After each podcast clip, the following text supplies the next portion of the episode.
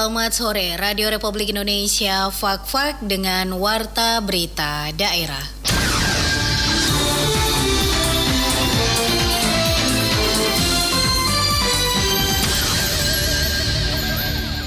Sari Berita, Bupati Muhammad Uswanas kemarin menyerahkan SK Bupati Fakfak tentang pengangkatan CPNS formasi tahun 2018 formasi khusus STTD pola pembibitan dan kenaikan pangkat tenaga kesehatan periode 1 April 2021 serta penyerahan SK pensiun untuk 5 ASN. KPU Kabupaten Fakfak minggu besok menggelar rapat pleno terbuka penetapan pasangan calon terpilih bupati dan wakil bupati Fakfak pasca putusan Mahkamah Konstitusi. Itulah berita utama edisi hari ini Sabtu tanggal 20 Februari 2021 selengkapnya bersama dengan saya Apriantini.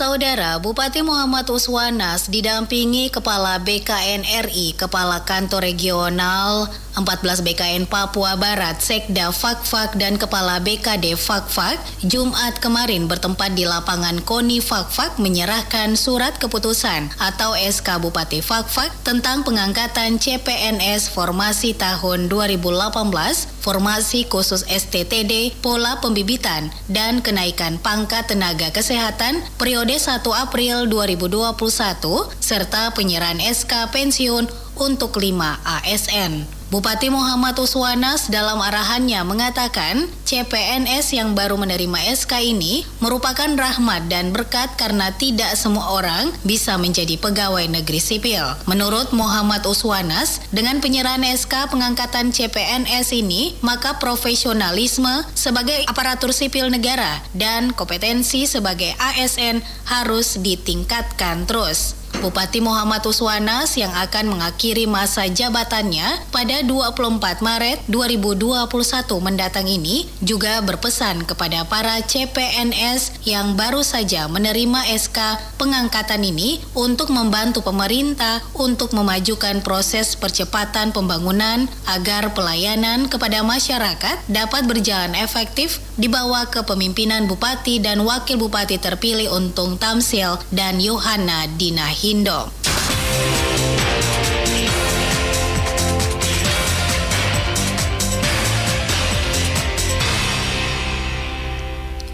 Saudara, di hadapan ratusan CPNS lulusan formasi 2018 Kepala BKN RI Bima Harya Wibisana mengingatkan para CPNS bahwa tidak otomatis CPNS akan menjadi PNS. Menurutnya, dalam perjalanan setahun untuk menjadi pegawai negeri sipil atau PNS ada evaluasi yang akan dilakukan. Selain itu, CPNS juga harus lulus diklat pelatihan dasar diklat SAR, menunjukkan kinerja, serta disiplin sebagai CPNS. Dengan demikian, kalau ada CPNS yang mendapatkan hukuman di tingkat sedang, maka konsekuensinya CPNS yang bersangkutan akan diberhentikan dari CPNS dan tidak akan menjadi PNS. Ditambahkan, Kepala BKN RI apabila ada CPNS yang terlibat narkoba maupun terlibat radikalisme, maka hukumannya otomatis akan diberhentikan dari CPNS. Ditambahkan, dalam bersosial media harus berhati-hati karena baik CPNS maupun PNS bukan lagi masyarakat biasa. Diungkapkan,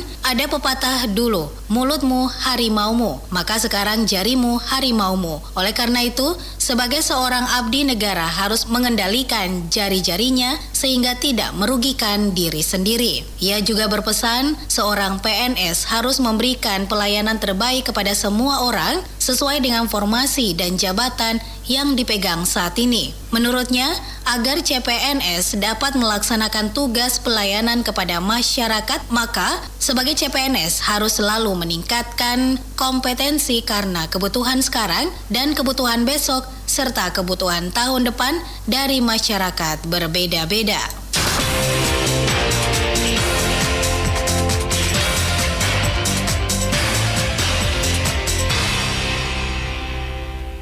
Saudara Komisi Pemilihan Umum KPU Kabupaten Fakfak minggu besok menggelar rapat pleno terbuka penetapan pasangan calon terpilih Bupati dan Wakil Bupati Fakfak pasca putusan Mahkamah Konstitusi pada 17 Februari lalu. Rapat pleno tersebut berlangsung di Gedung Koni Fakfak. Selengkapnya mengenai hal ini berikut disampaikan Ketua KPU Dihuru Dekri Raja Loa setelah pasca putusan MK tanggal 17 Februari kemarin itu sesuai dengan amanat PKPU 5 terkait jalur dan tahapan itu KPU punya waktu lima hari setelah putusan MK itu keluar. Nah oleh karena itu kami jadwalkan untuk penetapan pasangan calon terpilih Bupati dan Wakil Bupati untuk Kabupaten Pakpak itu pada hari Minggu. Lalu kemudian setelah penetapan nanti kita agendakan lagi untuk penyerahan dokumen-dokumen ke DPR maupun pemerintah daerah untuk pelaksanaan pelantikan pasangan calon terpilih tersebut. Kami KPU setelah penetapan itu menyerahkan semua dokumen tinggal DPR dengan pemerintah daerah berkoordinasi dengan gubernur terkait dengan jadwal pelantikannya. Dan kemungkinan sesuai dengan surat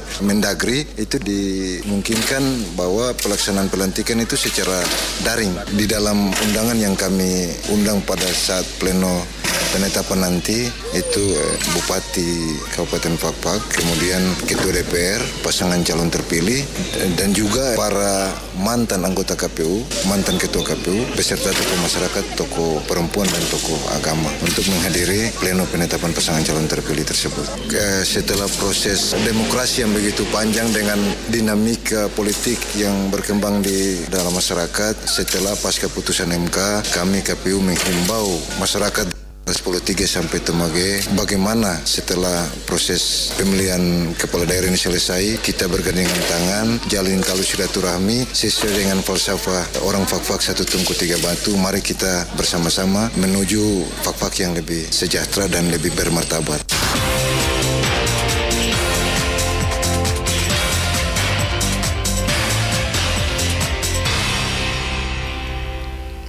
Pusat Pendidikan dan Latihan Pelajar Daerah PPLPD Kabupaten Fakfak pada tahun 2021 membatasi porsi pelatihan dan pembinaan terhadap atlet-atlet yang tergabung dalam tim PPLPD Kabupaten Fakfak. Pusat Pendidikan dan Latihan Pelajar Daerah PPLPD Kabupaten Fakfak di tahun 2021 ini giat melakukan pelatihan dan pembinaan terhadap atlet yang tergabung dalam tim PPLPD Kabupaten Fakfak. Kepala Seksi Peningkatan Prestasi Olahraga pada Dinas Pendidikan, Pemuda dan Olahraga Kabupaten Fakfak, Ipin Maswatu mengatakan, fokus pelatihan dan pembinaan tim PPLPD Kabupaten Fakfak pada tahun ini disesuaikan dengan situasi dan kondisi pandemi saat ini dengan memperhatikan protokol kesehatan COVID-19.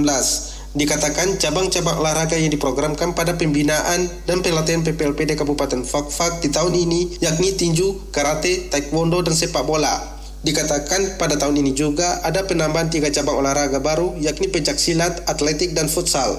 Namun ketiga cabang olahraga yang baru ini masih dalam tahap usulan ke pemerintah daerah.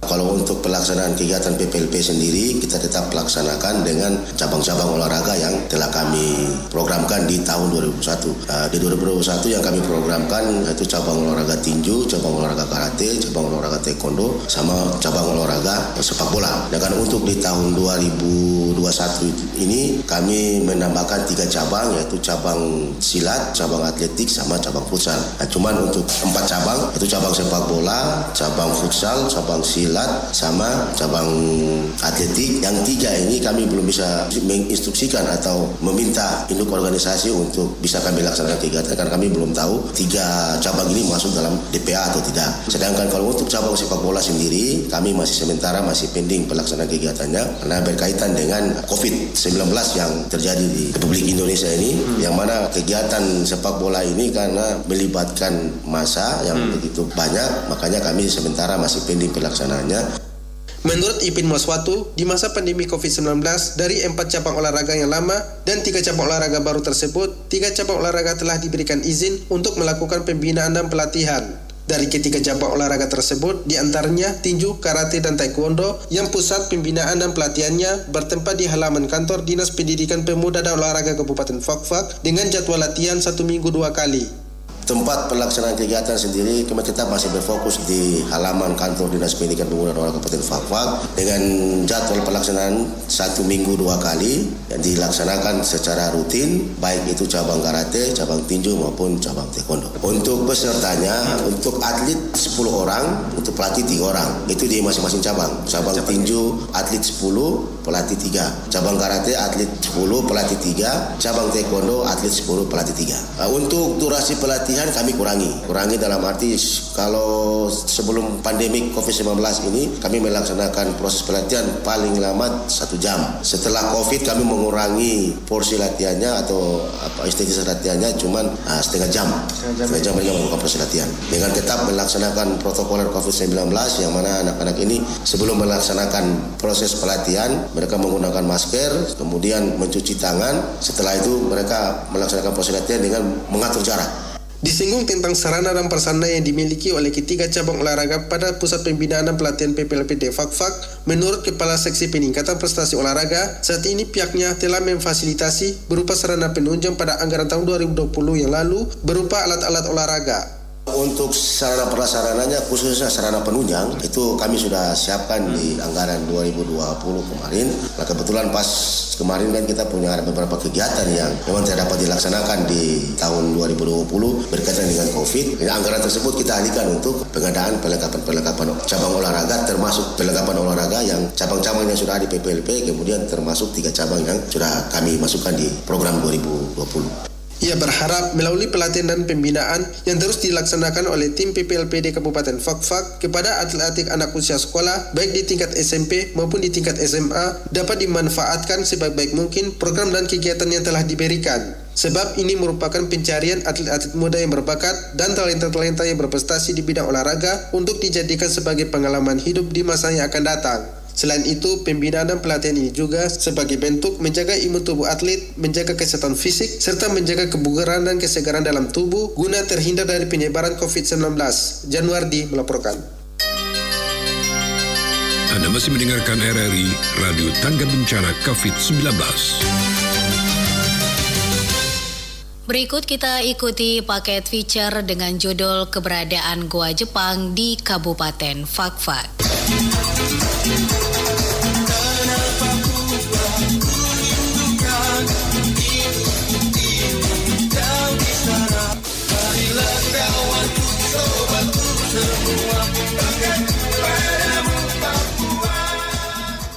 Saudara, semua daerah di Nusantara tercinta tentu memiliki warisan budaya ataupun tempat-tempat bersejarah yang dapat memberikan manfaat bagi pembangunan di daerah masing-masing. Di Kabupaten Fakfak yang terletak di bagian selatan Provinsi Papua Barat memiliki tempat bersejarah yang dikenal dengan Goa ataupun Benteng Pertahanan Jepang. Paket Rona Tanah Papua kali ini membahas tentang benteng pertahanan Jepang di Kokas, Kabupaten Fakfak.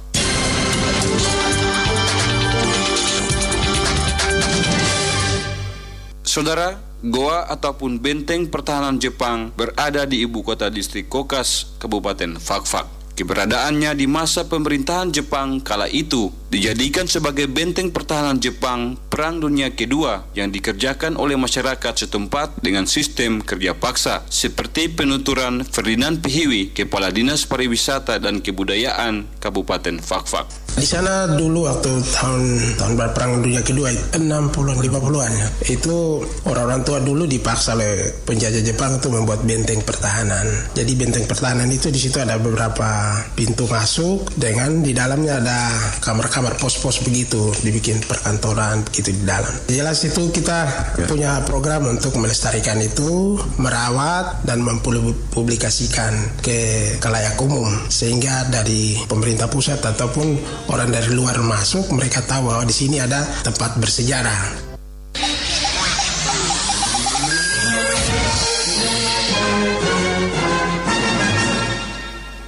Keberadaan situs sejarah Goa Jepang merupakan aset daerah yang patut dijaga kelestariannya. Namun fakta yang ada saat ini masih belum sesuai dengan harapan banyak pihak. Wajar jika akhirnya menimbulkan berbagai tanggapan dari masyarakat. Burhan Daiwakas misalnya yang merupakan putra asli distrik Kokas menyarankan usaha pelestariannya harus ada kerjasama antara pemerintah dan masyarakat untuk memberikan kenyamanan bagi wisatawan yang berkunjung. Terlebih dari itu, perlu diciptakan kesenian budaya sehingga memiliki arti tersendiri bagi wisatawan yang berkunjung ke daerah itu. Ini merupakan salah satu peninggalan sejarah yang memang harus kita pelihara. Jujur saja bahwa sampai saat ini perhatian masyarakat setempat, baik pemuda, orang tua, bahkan sampai ke pemerintah sangat-sangat minim. Kenapa sampai saya katakan demikian? Kalau kita semua punya pemikiran yang baik untuk memelihara barang yang bersejarah ini, saya yakin dan percaya ada suatu investasi yang sangat besar untuk kita masyarakat. Mungkin harapan saya bahwa pemerintah, kan jujur saya kalau kita lihat pada zaman sekarang ini, kalau kita mau berayakan masyarakat sendiri itu agak susah ya, harus ada campur tangan dari pemerintah.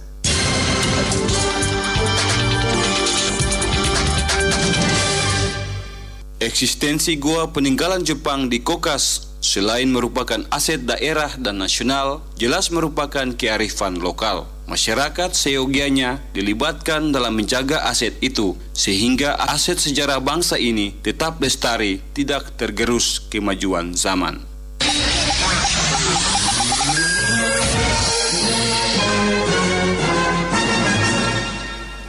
Saudara, demikian paket Rona Tanah Papua, produksi RRI Fakfak. Saya Niko Aflobun, mewakili seluruh kerabat kerja yang bertugas, menyampaikan terima kasih dan sampai jumpa.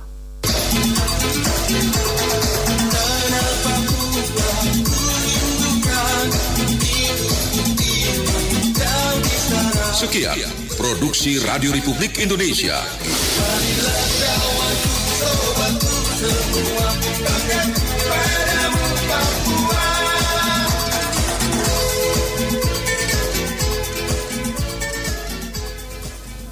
Sekian warta berita daerah produksi Radio Republik Indonesia Fak Fak.